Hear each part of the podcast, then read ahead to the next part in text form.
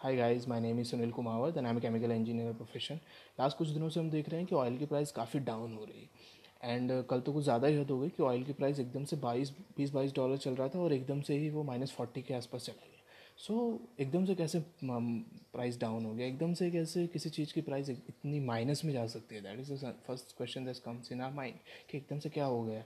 So I will talk about that in this thing and first of all हम क्या करते हैं कि थोड़ा सा ऑयल के बारे में बेसिक नॉलेज ले लेते हैं कि क्या ऑयल होता है, किस टाइप का ऑयल होता है और क्या क्या ऑयल में इंक्लूड होता है। नॉर्मली जो ऑयल होता है, वो क्या होता है कि चार टाइप का होता है, एकदम वेरी लाइट ऑयल होता है, जो बहुत ही अच्छी क्वालिटी का होता है, जो नॉर्मली हम लोग क्या करते हैं कि गैसोलिन हो गया कैरोसिन हो गया लाइट नेप्ता हो गया जेट फ्यूल जो होते हैं हम लोग, जो एयरलाइंस वगैरह यूज़ करते हैं, वहाँ पे हो गया पेट्रोलियम स्पिरिट वगैरह जो होता है, वहाँ पे यूज़ करते हैं। वो क्या होता है, एकदम ही बहुत ही कम टॉक्सिक होता है और बहुत ही अच्छे क्वालिटी का होने की वजह से जैसे ही वो इन्वायरमेंट में एक्सपोज होता है, तुरंत ही इवापरेट हो जाता है।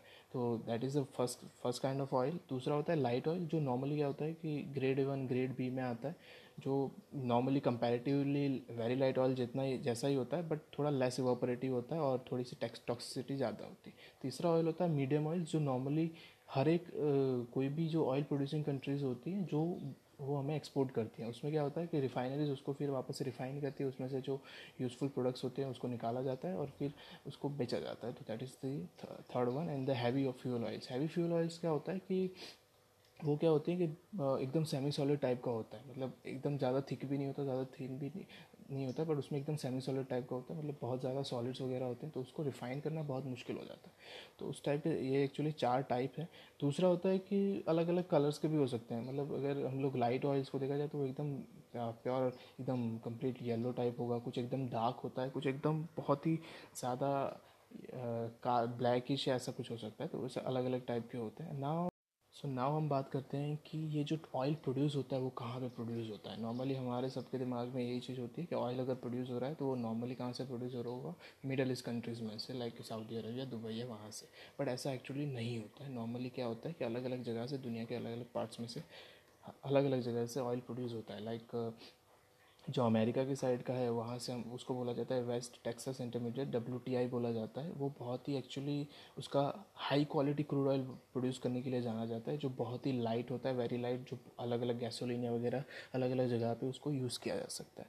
दूसरा जो है वो यूरोपियन यूनियन जो यूरोपियन कंट्रीज़ है और नॉर्थ सी एरिया है, वहाँ पे आसपास पे जो बनता है उसे ब्रांड क्रूड ऑयल बोलते हैं। उसको ब्रांड ब्लैंड भी बोला जाता है क्योंकि वो पंद्रह अलग अलग फील्ड्स में से जो ऑयल आता है उसको मिक्स करके फिर दिया जाता है। तो that is called Brent blend और the most important thing the most important thing that we need to understand over here is कि इंडिया जो है वो कहाँ से ऑयल इम्पोर्ट करता है। तो नॉर्मली इंडिया कहाँ से इम्पोर्ट करता है? जो ब्रांड क्रूड ऑयल है, जो यूरोपियन यूनियन वाला, जो कंट्री वाला क्रूड ऑयल है, वहाँ से इंडिया नॉर्मली इम्पोर्ट करता है ऑयल को। दूसरा है ओपेक बास्केट ओपेक बास्केट मतलब ऐसा, वो कंट्रीज़ को जो मिडल ईस्ट कंट्रीज़ हैं, जैसे कि उनको पूरा नाम ऐसा बोला जाता है कि Organization of the Petroleum Exporting Countries इनमें क्या होता है कि ये क्या करते हैं कि सात डिफरेंट डिफरेंट क्रूड ऑयल्स होते हैं, जैसे कि अल्जेरिया हो गया सऊदी अरेबिया हो गया इंडोनेशिया हो गया नाइजीरिया हो गया दुबई हो गया।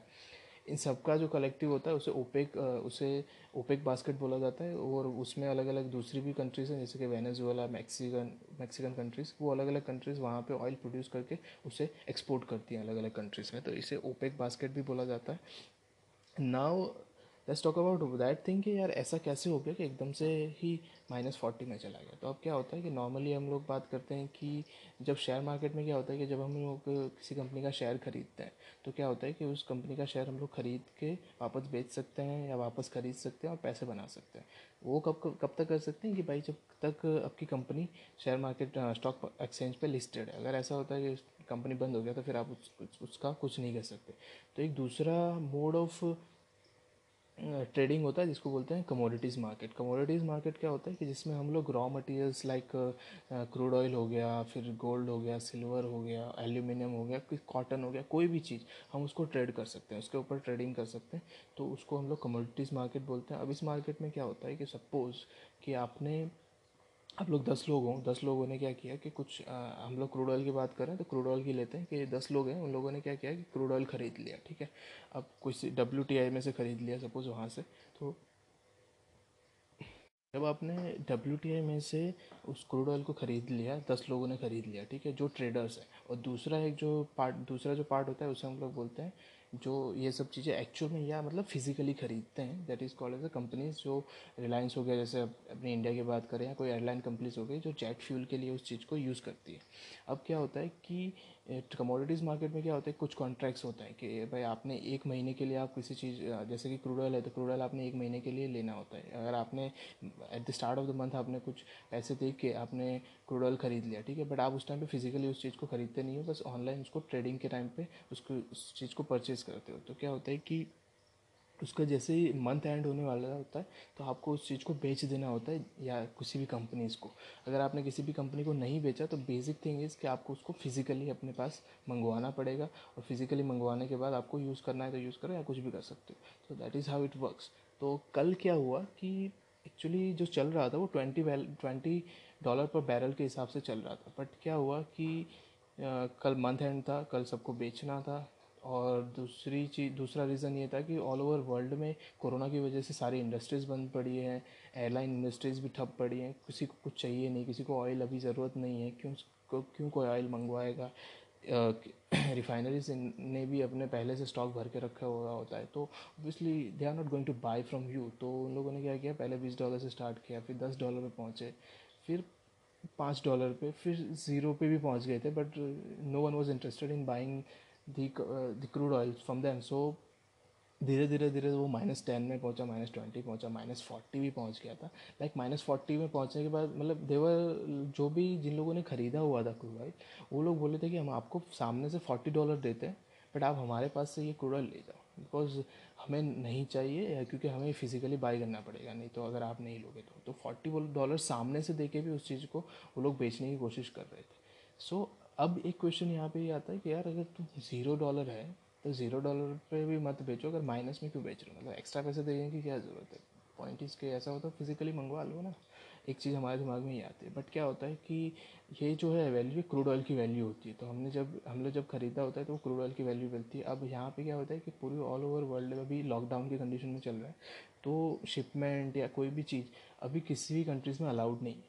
तो ऑब्वियसली आपको तुरंत तो मिलेगा नहीं तो वो आपको वहाँ पे वो स्टोरेज एरिया में रखेगा। तो जो स्टोर करके रखेगा, जितने दिन स्टोर करके रखेगा, उतने दिन का चार्ज आपको देना पड़ेगा फ़र्स्ट थिंग सेकेंड थिंग होता है कि वहाँ से लेके वो जो शिपमेंट का चार्ज होता है, वो भी आप ही को कैरी करना, आप ही को कैरी करना पड़ेगा कि आपको जितना भी चार्ज होगा वो आपको देना पड़ेगा।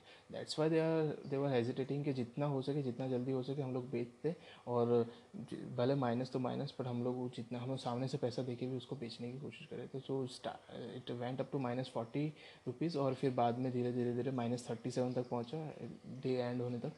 So and if you see today तो एकदम से वो स्टार्ट कैसे हुआ था? ट्वेंटी वन रुपीज़ पे स्टार्ट हो गया था।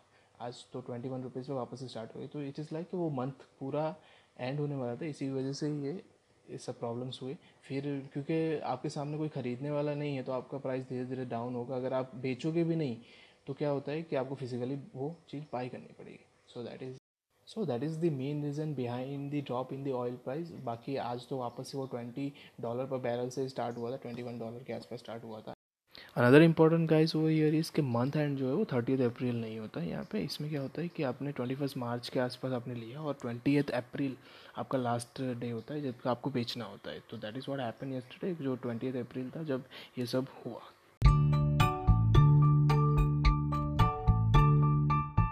एंड वन थिंग दूसरा है कि भारत को क्या फ़ायदा होगा इंडिया को क्या फ़ायदा हो सकता है? सो इंडिया ऑब्वियसली हम लोग क्या कर रहे हैं कि ब्रांड क्रूड ऑयल है, जो यूरोपियन कंट्रीज़ के आसपास के जो एरिया में जो बनता है, वहाँ से हम लोग क्रूड ऑयल इम्पोर्ट करते हैं। तो हमें इतना फ़ायदा नहीं होगा, क्योंकि जो उस ब्रांड क्रूड ऑयल की जो प्राइस है, वो वो एज इट इज़ अराउंड उन्नीस से बीस डॉलर पर बैरल के आसपास ही घूम रहा है। सो दैट इज़ सो इतना फ़ायदा नहीं होगा। बट हाँ थोड़े टाइम में हमें थोड़ा थोड़ा फ़ायदा होना स्टार्ट हो जाएगा बिकॉज़ धीरे धीरे ऑयल की प्राइस डाउन होना स्टार्ट होगा। So that is it from my uh, end guys. And thank you for listening to the podcast. Thank you